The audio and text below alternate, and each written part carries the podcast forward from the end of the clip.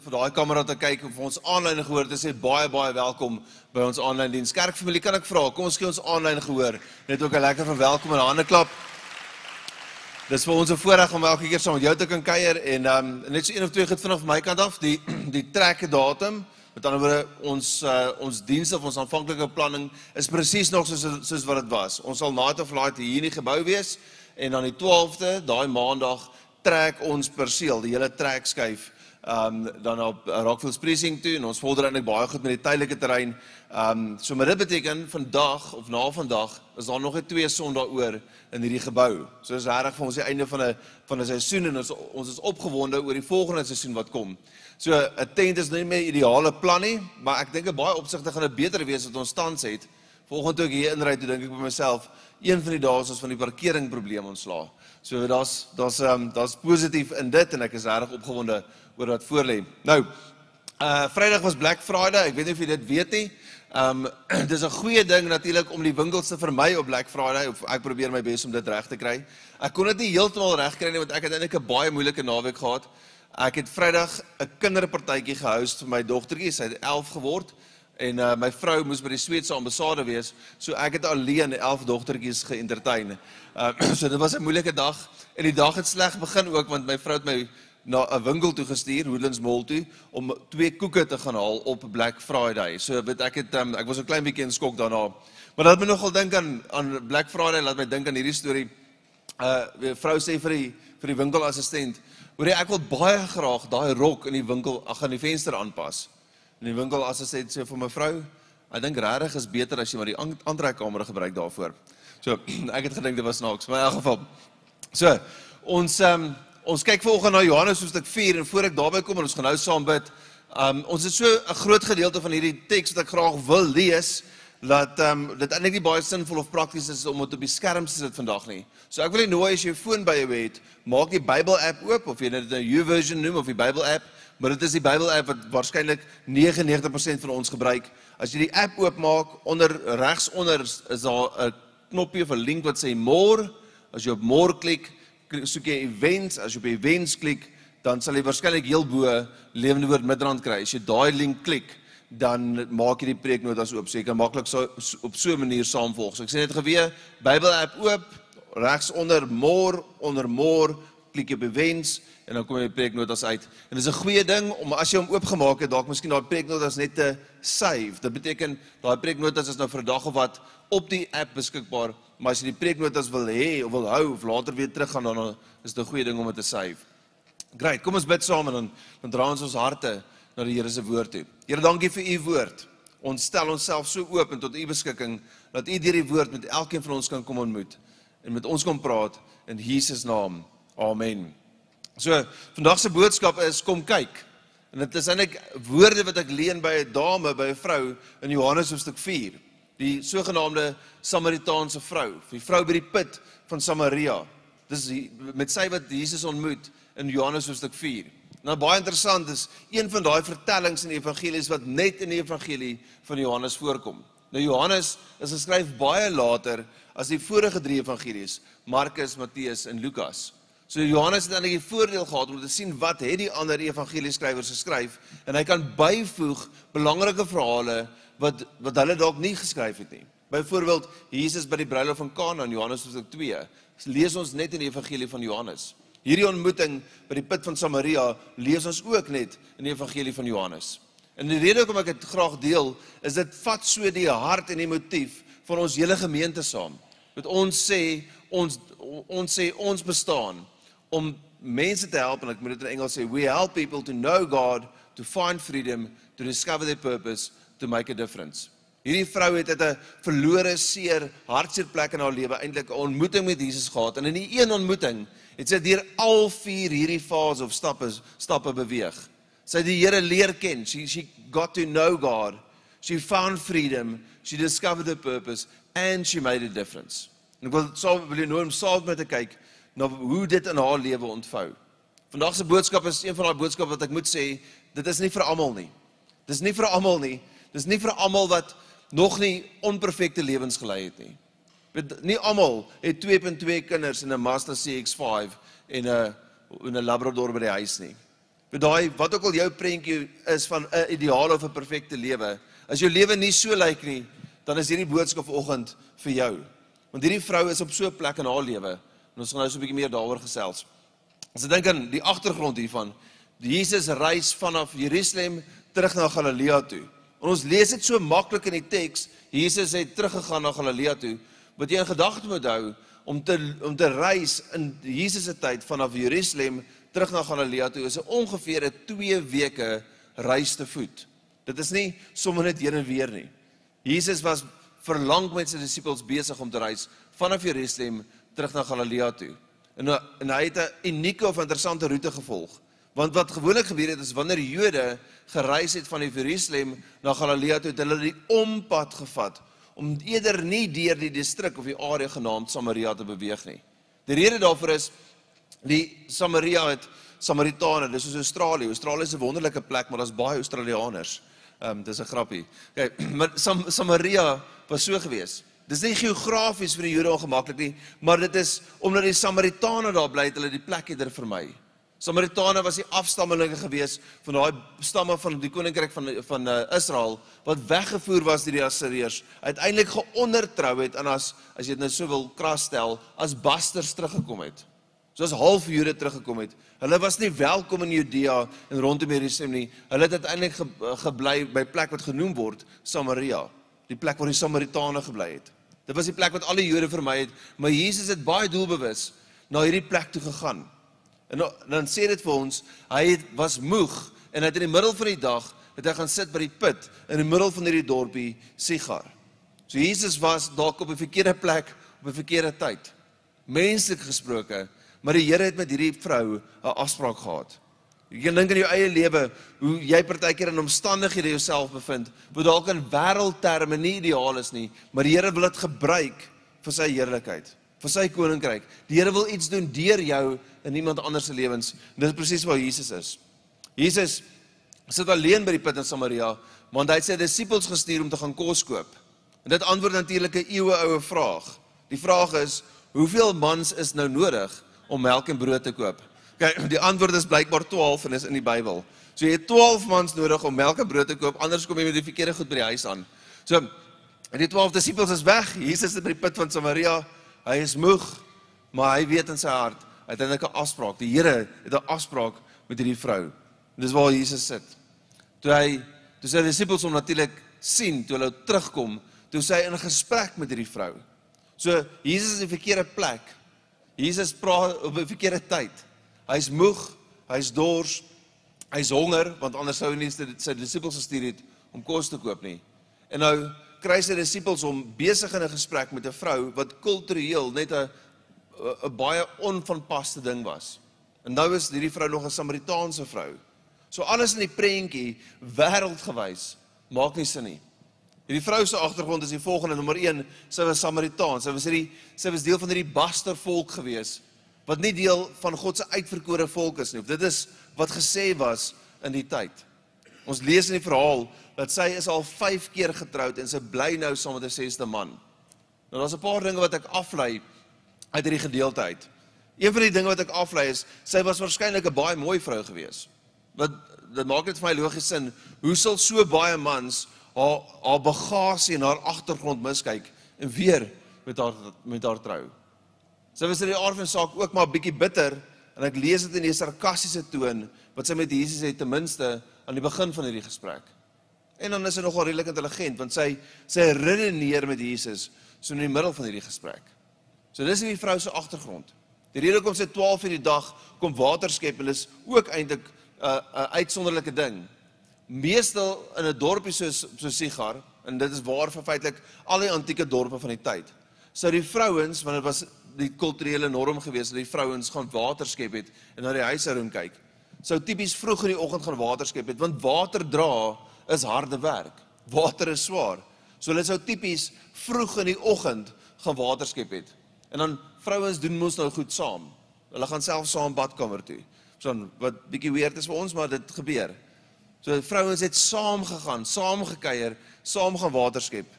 Dit maak net sin dat die een vrou waar waaroor geskinder word, die een vrou wat nie welkom is nie, eerder die die water skep in die oggend vir my in die middel van die dag gaan water skep. Die ongemaklike tyd. So sy is waarskynlik in haar eie kringe, is sy eintlik so klein bietjie eenkant gestoot. Sy's nie welkom nie. Sy's die een oor wie geskinder en gepraat word en daar's baie om oor te skinder want sy is die wonderstellik dalk die mooi vrou nie. Die vrou wat nou sommer 'n sesde man bly, 5 keer voorheen getroud gewees. Haar lewe leen homself eenvoudig net tot skinder en skande as jy wil. As ek dink aan haar gesprek met Jesus, ons gaan nou, nou daarby kom vanaf vers 3, dan laat dit my nogal dink aan aan 'n hond. 'n Hond is as 'n hond is tipies 'n vriendelike dier wel gewoonlik. Maar as 'n hond seer het, as 'n hond se been gebreek is en jy probeer die hond vat, gaan hy byt. Dit sê sy reageer eintlik op so 'n manier teenoor Jesus. Hoe nader Jesus aan haar persoonlik kom, hoe meer buiterig is hy. So vanaf vers 3 in Johannes hoofstuk 4. So as jy die YouVersion oop het, is jy welkom saam te volg. Dit sê dis het hy Judea verlaat en weer na Galilea toe vertrek. Hy moes deur Samaria reis. Hy kom toe in 'n dorp wat Samaria in Samaria wat Sigar genoem word. Dit was naby die stuk grond wat Jakob aan sy seun Josef gegee het.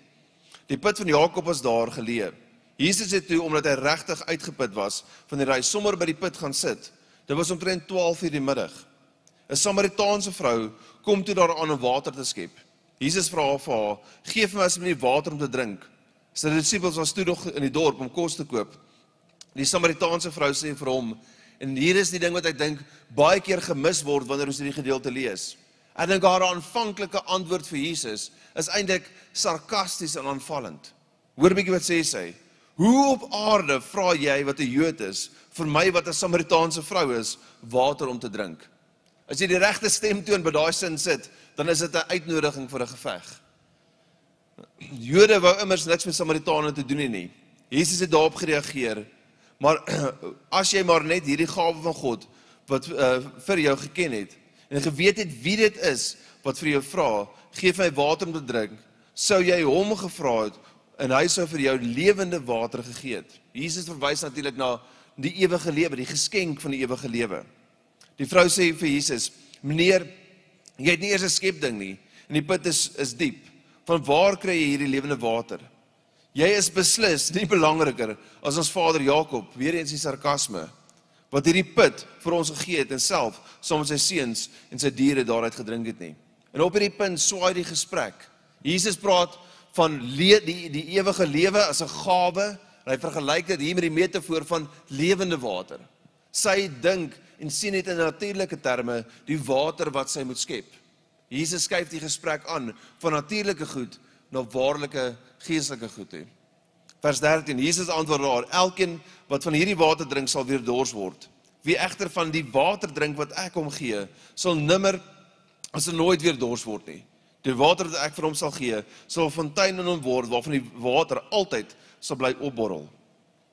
Die vrou sê toe vir hom: "Meneer, gee my van hierdie water sodat ek nie weer dors word en hierheen hoef te kom om water te skep nie." Haar hele gesindheid verander eintlik van sarkasme na soeke. Vers 17. Die vrou het dadelik gereageer. O, ekskuus, vers 16. Hy sê vir haar: "Gaan roep jou man en kom dan terug hiernatoe." Hier's 'n punt, belangrike punt in hierdie gesprek. In hierdie gesprek is eintlik soos tafeltennis waar die balletjie heen en weer geslaan word. Daar's 'n wisseling tussen Jesus en sy wat met mekaar praat. En almal van ons het dalk ergens ons lewens daai een onderwerp wat jy praat net nie daaroor nie. Dalk sit dit slegte skuld wat jy gemaak het eers. Dalk sit die laaste stukkie plastic surgery. Ek weet nie wat dit is nie, maar ons almal het een of ander iets waar ons nie praat nie. In hierdie ou hierdie vrou se lewe is die een ding waar jy nie oor praat nie. Is haar verhoudingslewe. En Jesus vra vir haar, sy moet haar man gaan roep. Hy sit haar sy vinger onmiddellik op daai seerste stikkendste plek in haar lewe. Daai die rede vir die veragting, die jaloesie en die skinder. Die Here het nogal so 'n manier in ons lewens om wanneer ons die Here in ons lewens innooi, jy's partykeer sy vinger te sit daar waar dit regtig seer is. Dit wat ons diepste motivering is. Dalk ons grootste hartseer is. Want die Here wil sien dat ons almal gesond word. Vers 17 sê die vrou, die vrou het dadelik gereageer, ek het nie 'n man nie. Ek wil hê jy moet dit so lees. Die teks sê eenvoudig net ek het nie 'n man nie, maar ek dink sy reageer aanvallend en verdedigend. Ek het nie 'n man nie. Jesus dit toe. Jy het reg gesê ek het nie 'n man nie. Want jy het reeds 5 mans gehad en die een wat jy nou het is eintlik nie jou man nie. Dit wat jy gesê het is die waarheid. Jesus antwoord daar aanvallende antwoord eintlik met sagmoedigheid. En op hierdie punt draai die gesprek maar nog nie 100% in die regte rigting nie.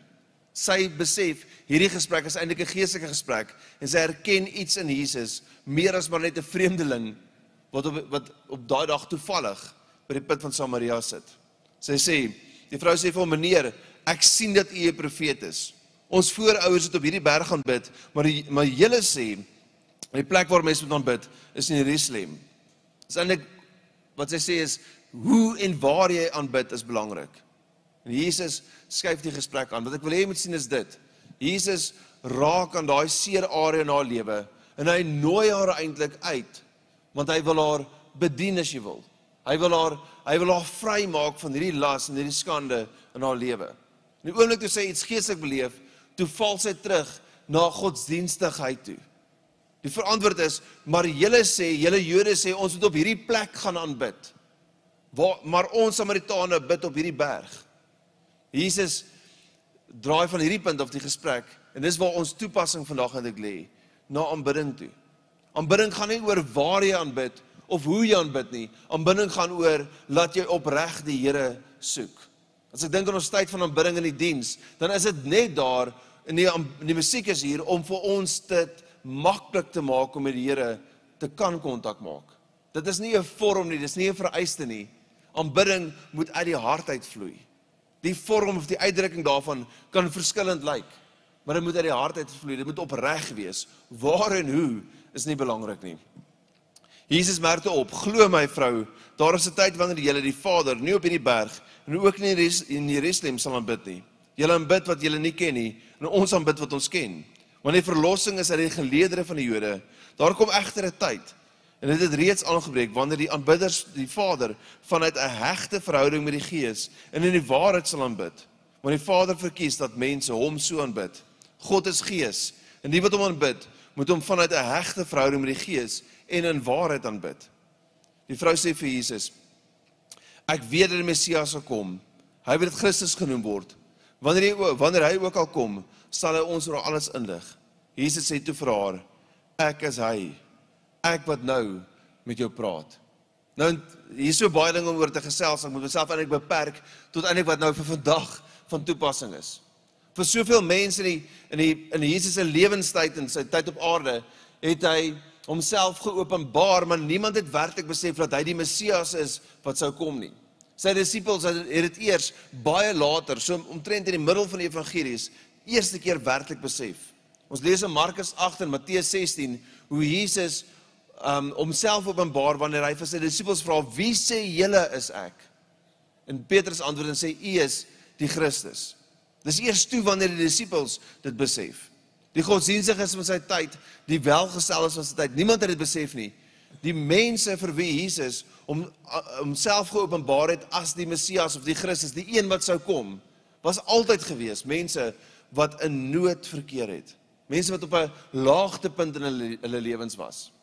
Jesus se disippels op hierdie stadium het nog nie eens regtig mooi verstaan dat Jesus die Messias is of die Christus is wat, wat sou kom nie. Maar hy openbaar homself as dit aan hierdie vrou en sy vang dit, sy ontvang dit onmiddellik. So die eerste gedagte is soek God. Hoe soek ek aan jy die Here? Presies wat ek net nou gesê het en dit dit vloei so outomaties uit die teks uit. Ons soek die Here deur ontslae te raak van die vereistes wat godsdiens en ons verlede en miskien ons kerk agtergrond op ons geplaas het oor hoe en waar ons moet aanbid. En watter tipe kerk ons moet aanbid of watter tipe musiek gebruik moet word. Dit gaan nou oor dat ek en jy die Here opreg sal soek. En 'n gees in 'n ware beteken gelei deur die gees soos die teks sê. Maar dit dit dit dit dit rus op hierdie gedagte dat ons opreg die Here sal soek. Ware aanbidding is wanneer ons opreg na die Here soek. Stel hom eerste. Hierdie vrou sonder dat sy besef het, was eintlik haar lewe lewe lank soekend gewees. Sy in haar konteks het haarself vergryp aan verhoudinge en goed en nie die vervulling en die en die um en die vrede gevind waarna sy gesoek het nie. Jesus bied dit vir haar aan en sy gaan in hierdie verhaal ontdek sy dit vir die eerste keer in haar lewe. Waar aanbidding vloei uit daai plek uit. Vir haar was dit haar verhoudingslewe gewees, vir baie van ons is dit dalk iets anders. Een of ander krik, een of ander swakheid in ons lewens wat vir ons ons hele lewe, ons hele identiteit bepaal. Hierdie vrou beweeg hy daai van daai plek af na 'n plek toe waar sy die Here werklik aanbid. Die merkwaardige ding is sy praat met Jesus oor die Messias of die Christus wat sou kom. En Jesus se antwoord is, ek wil dit weer lees in vers 26 gesê, toe sê Jesus vir haar, ek is hy. Ek wat nou met jou praat. Daai woorde ek is hy in Aramees in Jesus se mond sou gewees het, ani hu. Dit beteken of dit is letterlik die vertaling van die Arameese vertaling van Eksodus hoofstuk 3 wanneer God vir Moses sê sê vir die mense ek is het jou gestuur. Moses vra vir die Here, wie sal ek sê het my gestuur? God stel homself aan Moses voor as die groot ek is. Daar's nie een naam wat God se karakter vasvat nie. Hy het soveel name en selfs dit kom te kort. God in sy kernopenbaring aan Moses is dit ek is het jou gestuur. Jesus identifiseer eintlik homself as die ek is op 'n baie subtiele manier in hierdie alleene gesprek op hierdie stadium met hierdie vrou. So ek dink aan aanbidding dan gaan dit daaroor dat ons aanbid nie die Here vir dit wat hy vir ons doen nie. Ons aanbid die Here vir wie hy is. Die feit dat hy die ek is is is ons rede vir aanbidding. As ons onsself op 'n plek vind soos hierdie vrou, kan ons nie anders as om aan aanbidding te reageer teenoor die Here nie. Dink vir 'n oomblik oor oor hierdie vrou se lewe. Sy is 5 keer getroud. Dit is met ander woorde, sy is 5 keer geskei. Wat in die konteks van die tyd 'n baie groter stigma gedra het as wat egskeiding selfs vandag dra. 'n Egskeiding in enige konteks is 'n baie seer ding om deur te gaan. In haar tyd nog meer so as vandag. Nou bly sy saam met 'n man. Sy's in haar in, in haar samelewing of haar gemeenskap is sy uitgewerk. Sy is die een oor wie almal skinder. Sy is op 'n baie slegte plek in haar lewe. Dit is so interessant dat wanneer Jesus met iemand op so 'n plek ontmoet, het hy altyd empatie en bemoeienis. Dis wanneer Jesus met godsdienstiges, selfregverdige mense ontmoet, dis dan wanneer Jesus harde antwoorde het. Dink maar aan die ryk jong man. Met Jesus het vir hom 'n harde antwoord want hy's selfregverdigend. Vir die Fariseërs het Jesus harde antwoorde gehad want hulle was selfregverdigend. Maar sy bestee seer en soekend, maar eerlik oor haar seer. Sy was op 'n plek wat sy die Here deur die Here gevind kon word. Dis die rede vir die prentjie op die um, op die skerm vandag. As jy dink aan 'n put, put is partykeer nie so 'n slegte plek om in te wees nie. Dalk jy vandag in 'n put as gevolg van omstandighede, miskien as gevolg van besluite wat jy self geneem het, as miskien as gevolg van goed wat totaal buite jou beheer is. Die wonderlike ding van die put is, Daar's net een manier om lig te laat deurbreek en dit is jy moet opkyk. Partykeer is dit 'n goeie plek om daai situasie in lewe te te wees wat jy eh, wat wat jy voel asof omstandighede om jou inkeer. Asof alles rondom jou sleg gaan, niks werk uit nie, alles is teen jou. Dan is daar net een plek waar jy kan kyk en dis op. Want van bo af sal die lig deurbreek. Die ou storie is dit hulle sê 'n uh, 'n uh, uh, diamant vertoon op sy beste teen 'n swart fluweel agtergrond. Ek dink baie keer is dit in ons lewens ook so. Die werk van die Here, dit wat die Here in ons wil doen, dit wat die Here deur ons wil doen, vertoon die beste. Gebeur dalk die maklikste. Ons is die die die mees uh beskikbare in daai areas of daai tye van ons lewens wanneer dit swart is rondom ons. Dis wanneer die werk van die Here sigbaar word vir die wêreld. Net soos 'n diamant goed vertoon in in 'n helder lig teen 'n swart agtergrond. Ons lewens baie keer is swart. Maar die Here skyn sy lig en hy skyn sy werk of hy vertoon sy werk in en deur ons. Hierdie vrou het God gesoek. So ek dink aan wat die Here vir ons sê as lewende woord Midrand dan het hy vir self twee vrae neergeskryf. Die eerste vraag is wil jy regtig Jesus geopenbaar sien? Jesus het homself aan hierdie vrou geopenbaar. Maar dit was nie op die plek en die tyd wat die disippels dit sou verwag nie. Die manier hoe ek en jy meer van die Here kan sien, is wanneer ons aktief uitreik na mense wat die Here die nodigste het. Hierdie vrou die Here nodig gehad, sy was op seer stikkende plek in haar lewe. As dit sonder kontak gebeur het, het dit nie gebeur nie. Jesus moes daar wees Hy moes met haar in 'n gesprek tree. Hy moes met haar interaksie hê sodat die waarheid vir haar kon deurbreek. As jy meer van die Here wil sien in jou lewe, gaan dit op daai oomblik gebeur wanneer jy nie net hier is vir jouself nie, maar wanneer jy ergens is in 'n miskien 'n donker plek en waar die Here deur jou met iemand anders kan kontak maak. Miskien in 'n donker plek, soos daai swart fluweel agtergrond vir 'n diamant. Daar kan die Here deur ons werk en skyn. Dalk is in jou lewe op hierdie stadium so 'n plek waar dit is nou donker. Omstandighede is nou teen jou en die Here wil jou daar ontmoet. Miskien is jy by 'n put. So die eerste vraag is, wil jy Jesus geopenbaar sien? Gaan soek hom daar buite. Gaan soek hom in iemand se lewe wat die Here werklik nodig het. Tweede vraag is, hoe gemaklik is ek en jy tussen mense wat nie perfek is nie? Ek het net gesê die boodskap is nie vir vir almal nie. Dis vir almal wat nie die perfekte lewe lei nie. Perfekte lewe in wêreldterme is presies daai prentjie wat ek net effe gegee het. Dis 'n is 2.2 kinders in 'n midsize SUV, gemaklike bo middelklas inkomste. Dit is mos nou die die perfekte prentjie. Die realiteit is daai prentjie bestaan vir baie mense nie. As jy eerlik is, jy jou, jou lewensverhaal vir iemand moet oorvertel in een paragraaf, gaan dit dalk nie lees soos die perfekte prentjie nie. Maar daar's baie mense om ons se lewens wat nie die perfekte prentjie is nie. En die Here wil vir my en jou gebruik om in hulle lewens te kan inspreek soos wat Jesus in hierdie in hierdie vrou se lewe kontak gemaak het met haar bemoeienis gemaak het deur hierdie gesprek. Ek dink nogal as hierdie vrou vandag by die kerk opgedaag het, is dit die vraag in my hart. Sou sy welkom gevoel het? Want ek weet nie of sy gepas sou aantrek nie. Ek weet nie of sy vreeslik aangenaam sou wees nie want sy is nogal redelik sarkasties ten minste aan die begin van hierdie gesprek. En ek baie mense is op so 'n plek. Die uiterlike verskil maar net. Ek dink in 'n gesprek wat ek gehad het so 'n rukkie gelede met 'n jong man, hy is tans besig om hormoonbehandeling te kry want hy wil van geslag verander. So hy's ver van die Here af. My vraag is net is ons verwelkomend teenoor enige persoon wat hier sou inkom? Hierdie vrou of daai jong man.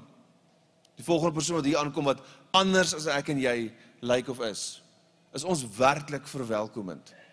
Jesus het na daai mense toe uitgereik in aktief, doelbewus met hulle kontak gemaak om met hulle te ontmoet. Die laaste ding wat ek en jy moet wees is uitsluitlik teenoor mense wat anders as ons is.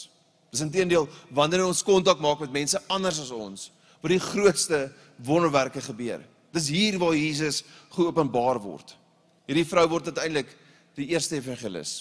So die eerste gedagte soek God. Tweede gedagte gaan ons nou by kom. Ons lees verder vanaf vers 27. Dit sê net toe kom sy disippels daaraan. Dit beteken ook natuurlik dat mans vat partykeer 'n bietjie langer om melk en brood te kry. Hulle was nogal verbaas toe hulle sien Jesus met die vrou gesien gesels. Maar hulle het nie woord gesê nie. Nie een het eens vir haar gevra wat soek jy of hom waarom praat jy met haar nie. Die vrou is toe terug dorp toe. Wonder nogal na met wie sy gaan praat by die dorp. Sy het nie in die high and mighty kringe beweeg nie. Sy het nie tussen die suksesvolle en beroemde mense uitgehang nie. Dit die enigste mense wat met haar kontak gehad het, by wie sy oop deur gehad het, is dalk ook ander mense se lewens wat nie so lekker gelyk het nie. Maar sy is dadelik terug dorp toe sonder haar waterkruik. Ek wil hê jy moet sien wat nou hier gebeur. Sy het gekom om water te skep. Dis iets heeltemal natuurlik, aards as jy wil. In haar gesprek met Jesus het haar fokus so verander dat sy haar ware behoefte um raak gesien het. Sy het Jesus ontmoet en sy vergeet alles wat aards is. Alles wat op hierdie aarde belangrik is, is nie meer skielik belangriker nie. Die feit dat sy dors was of water vir die huis nodig gehad het, is op daai oomblik nie meer 'n prioriteit nie. Hier is haar woorde: Kom gou, het sy die mense het sy die mense geroep.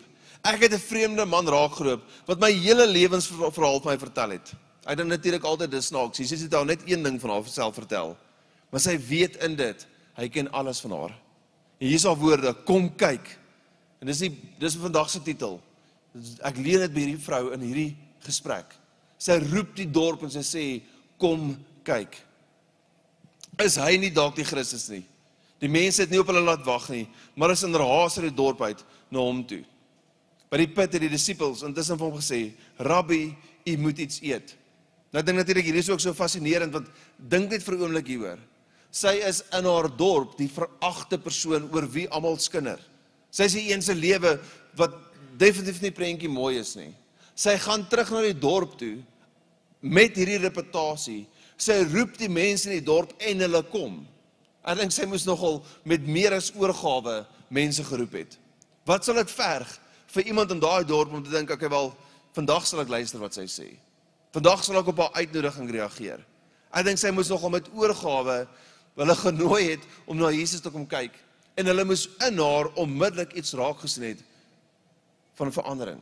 Hulle moes in haar gesien het dat die Here se genade oor haar is. Die Here het haar gebruik en daarom noem ons haar die eerste evangelis. Sy is die eerste persoon in die evangelies wat mense nooi om na Jesus te kom kyk. En as gevolg van haar het mense die Here aangeneem.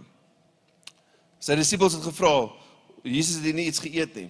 Vers 33: Die disippels bespiegel toe onder mekaar, het iemand anders dalk vir hom iets gebring om te eet. Jesus help toe, help hulle toe reg. Weet julle nie uh weet julle wat is vir my soos kos? Dit is om presies te doen wat God my gestuur het. Wil ek wil wil, ek wil hê ek moet doen haleluja. Alles wat hy wil hê moet ek doen, wil ek klaarmaak. Wanneer ek gedoen het, voel ek versadig soos iemand wat lekker geëet het. Julle sê mos partykeer oor 4 maande kom die oes. Ek sê vir uh, ek het vir julle nuus. Maak julle geestelike oë oop en kyk om julle. Kyk mooi op die lande. Oestyd is hier. Kyk net hoe ryp staan die oes. Die oes word nou reeds volstoom ingesamel. Mense wat oes, sal al hulle kry al hulle lone. Dit gaan natuurlik nie om die gewone oes nie, maar die oes van mense. Omdat hulle deel van die oes is, sal hulle vir altyd saam met God lewe. Die les vir my vir ons en dis wat ek aan jou oordra vandag, is dit dat ons soos hierdie vrou die Here se wil sal ken. Daar's hierdie wisselwerking en kontraste regdeur Johannes hoofstuk 4. Die vrou het gekom om water te haal en sy het lewende water gekry. Jesus was honger en nou vertel hy vir sy disippels die ware kos, die ware versadiging of voedsel van God die Vader is om God se wil te ken en dit te doen. As jy dink aan God se wil, dan is dit eenvoudig. Jesus sê dit, ek hoef dit eers te verduidelik nie. God se wil is om is om na mense toe uit te reik met die evangelie. Die Here het genade gehad met hierdie vrou en in dit sy wil vervul. Hierdie vrou het God se wil vervul want sy het gegaan na haar mense toe, haar dorp toe en hulle van die Here vertel. Wat was so opval van hierdie gedeelte en, en dis wat ek wil tuisbring as ek praat oor ken God se wil. Ek en jy dink en ek dink dis 'n leuen van die vyand. Dis iets wat in ons gedagtes lewe. Ons dink die volgende. Ons dink as ek perfek is, as my lewe so lyk, as ek daai prentjie aan voldoen, wat ek dink 'n goeie lewe is, dan sal die Here my gebruik. Hierdie vrou is die die voorbeeld van hoe iemand die Here gebruik. En die Here het nie vir haar verwag om haar lewe in orde te kry voor hy haar kon gebruik nie. Wat belangrik was, is dat sy gewillig was van die oomblik wat sy Jesus ontmoet het. Sy moes die boodskap oordra. Dis nog nie eers haar lewe is nog nie 100% eers in lyn met daai boodskap nie. Ek dink aan ons dream team met almal wat hier met lanyards dien in die voorportaal en hier binne band, almal wat wat die diens wat diens help maak gebeur. Weet hulle ek kan nogal in ons dream team 'n vervulling sien. Kan sien hoe mense vervuld is. Baie keer dink ons maar mense se lewens is perfek, daarom dien hulle. Ek dink dit werk bietjie andersom. Almal van ons lewe onder konstante druk. Rekeninge, paycheck, paycheck to paycheck, druk in jou besigheid, die kinders hou vir ons besig. Vir almal wat nou klaar eksamen geskryf het, haleluja. So, daar's almal van ons lewe onder druk. Vervulling kom nie wanneer die druk weg is en ons nou met 'n goeie plek is en die Here kan ons gebruik nie. Vervulling kom wanneer ons te midde van druk, te midde van moeilike situasies, onsself tot die Here se beskikking stel en reageer op sy genade. Dis presies wat hierdie vrou doen. Sy is die held van hierdie verhaal. Nadat sy Jesus ontmoet het, red sy haar boodskap, haar uitnodiging red feitelik haar hele dorp. Die Here het nie gewag vir 'n sekere standaard nie. Die Here het nie gewag dat die prentjie reg lyk en pas nie. Die Here het haar haar gewilligheid geëer en deur haar gewerk. Sy het eintlik gegaan van iemand wat die Here nodig gehad het tot iemand wat die Here gebruik het in een gesprek met Jesus. Sy word die eerste evangelis. Ware vervulling kom wanneer jy deur die Here gebruik kan word in iemand anders se lewens. Laaste deel van hierdie hierdie verhaal vanaf vers 37. Nou kom ons ook by ons laaste punt. Vers 37 sê in hierdie geval is die spreekwoord so waar. Die een saai en die ander versamel die oes. Ek het julle gestuur om 'n oes in te samel waarvan julle nie hard gewerk het nie. Ander het hard gewerk en julle het net te, tevore toegetree om die vrug van hulle werk te benut. Op daardie dorp het baie Samaritane en Jesus begin glo op grond van die woorde van die vrou wat wat met oortuiging van hom vertel het. Hy het my alles vertel wat ek gedoen het. Toe die Samaritane by Jesus aankom, het hulle hom gevra om by hulle tuis te gaan. En hy het 2 dae lank oorgebly. 'n Baie meer van hulle eie mense het op grond van sy woorde begin glo. Hulle sê toe hulle het vir die vrou gesê, "Ons glo nie net meer op grond van wat jy gesê het nie. Ons glo nou self, ons het nou self gehoor wat hy gesê het en ons weet dat hy regtig die verlosser van die wêreld is." Hierdie vrou se uitnodiging is kom kyk. Die, is hy nie dalk die Messias nie?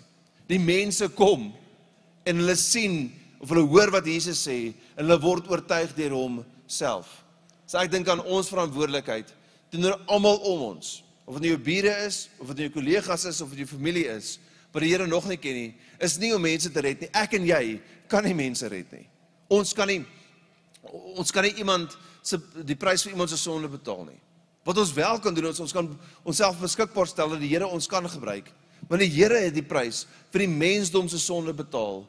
En as as ons stem gee aan die evangelie, as ons 'n uitnodiging maak soos hierdie vroue uitnodiging gemaak het, dan word dit eintlik iets wat die Here kan gebruik.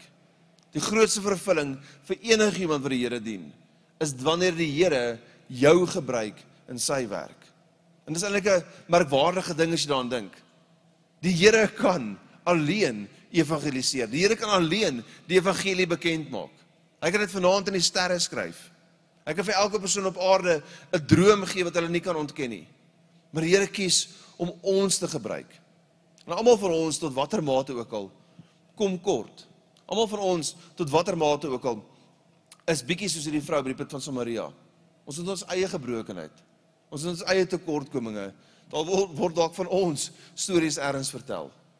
Maar die Here gebruik haar want sy is gewillig. Sy word haar lewe word 'n 'n mondstuk of 'n gereedskapstuk in die Here se hande. Ek wil hê jy moet die kontraste sien in hierdie in in hierdie een hoofstuk. Sy praat van water, Jesus praat van ewige lewe. Die disippels praat van kos, Jesus praat van God se wil. Sy was 'n Samaritaan, hulle was Jode. Maar almal van hulle spring oor hierdie gaping, hierdie brug vanaf die natuurlike na die geestelike toe. Want dit wat werklik belangrik is. Ek het dit ook nodig om van tyd tot tyd onsself te herinner dat dit waarmee ons osself elke dag besig hou, is nie onbelangrik nie want jy moet eet en jy moet 'n huis hê en jy moet ergens heen ry. Maar die lewe is baie meer as die goed waarmee ons osself elke dag besig hou. Ons moet leer om ons lewens te kan meet en sien deur 'n geestelike bril, deur die wil van God.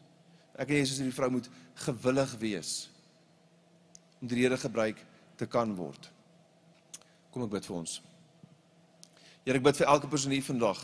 Here dat u genade vir ons sal ryk en toepaslik wees in die genade in hierdie konteks is die energie, energieke werking van die Heilige Gees in elke hart en in elke lewe.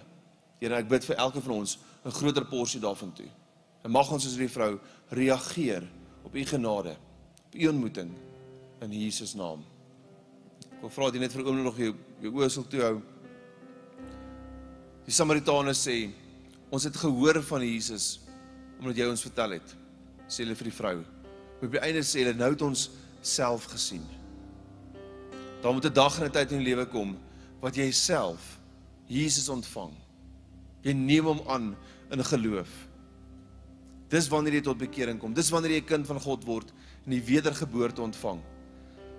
Is wanneer jy self Jesus in geloof aanneem as jou verlosser. As jy nog nie by daai punt in die lewe gekom het nie, is hierdie 'n geleentheid vir jou om die Here wel te kan aanneem. Om daai daai brugge oor te steek van 'n natuurlike en 'n geestelike as jy wil. Om hierdie ewige lewe te kan ontvang. Ons in 'n gebed saam bid. Ek gaan nie die vorentoe roep nie. Ek gaan nie laat uitkom nie, maar ek wil vir jou vra om waar jy is, dat jy net vir 'n oomblik jou hand in die lug sal opsteek. is 'n teken daarvan dat jy ingesluitel word by hierdie gebed. Dankie. As jy hand opgesteek het, kan jy hom weer laat sak. Dis 'n saak tussen jou en die Here en voor ek bid wil ek vir jou dit sê. As jy by die gebed ingesluit word, Romeine 10 sê met jou hart glo jy met jou mond bely jy tot redding. Wat in jou hart gebeur nou terwyl ons bid, dat jy dit opreg bedoel, is eintlik nog belangriker as die woorde wat jy bid. Kerkfamilie terwyl elke oog gesluit is, kan ek vra kom ons bid almal saam hardop hierdie volgende gebed. Om dit vir die wat dit vir die eerste keer bid makliker te maak. Kom ons bid saam. Here, dankie dat U my eerste lief gehad het dat hy u seun gestuur het om in my plek en vir my sonde te sterf. Vandag neem ek Jesus aan as my verlosser sodat ek van vandag af voluit kan lewe as 'n kind van God in Jesus naam. Amen. Amen. Ek kan nie oop maak kerkfamilie kom ons gee vir elkeen daai gebed gebid 'n hande klap van aanmoediging. Ek wil vir jou sê ek is trots op jou. En hierdie handeklap is eintlik 'n vaal ego van wat nou in die hemel gebeur. Onthou God die Vader het sy seun gegee as 'n losprys vir jou. Hy het die prys vir jou sonde betaal. Die oomblik wanneer iemand hom aanneem, is daar blydskap, letterlik 'n partytjie in die hemel. Dis wat nou gebeur. Die hemele vier fees op elke persoon wat op hierdie uitnodiging reageer. Ek voel tog ons het 'n verantwoordelikheid teenoor elke persoon wat hierdie gebed gebid het. Soos ek sê, dis 'n saak tussen jou en die Here, maar ek wil vir jou vra om direk as jy kan, so gou as jy kan na die diens daai link te gaan opsoek. Op ons webblad, die link is Ekkies Jesus. En ek wil vra dat jy sal invul. As jy hierdie gebed vandag vir die eerste keer gebid het of dalk die eerste keer opreg. Want ons wil nommer 1 vir jou bid en nommer 2 jou help met die volgende geestelike stap. Jy word nie lidmaat van Lenwood Midrand nie, maar ons het verantwoordelikheid teenoor jou. Wonderlik. Kerkfamilie, kom ons staan op. Ons gaan die diens saam afsluit met 'n laaste lied terwyl jy opstaan. Groet ek ons aan en gehoor. Die Here seën julle.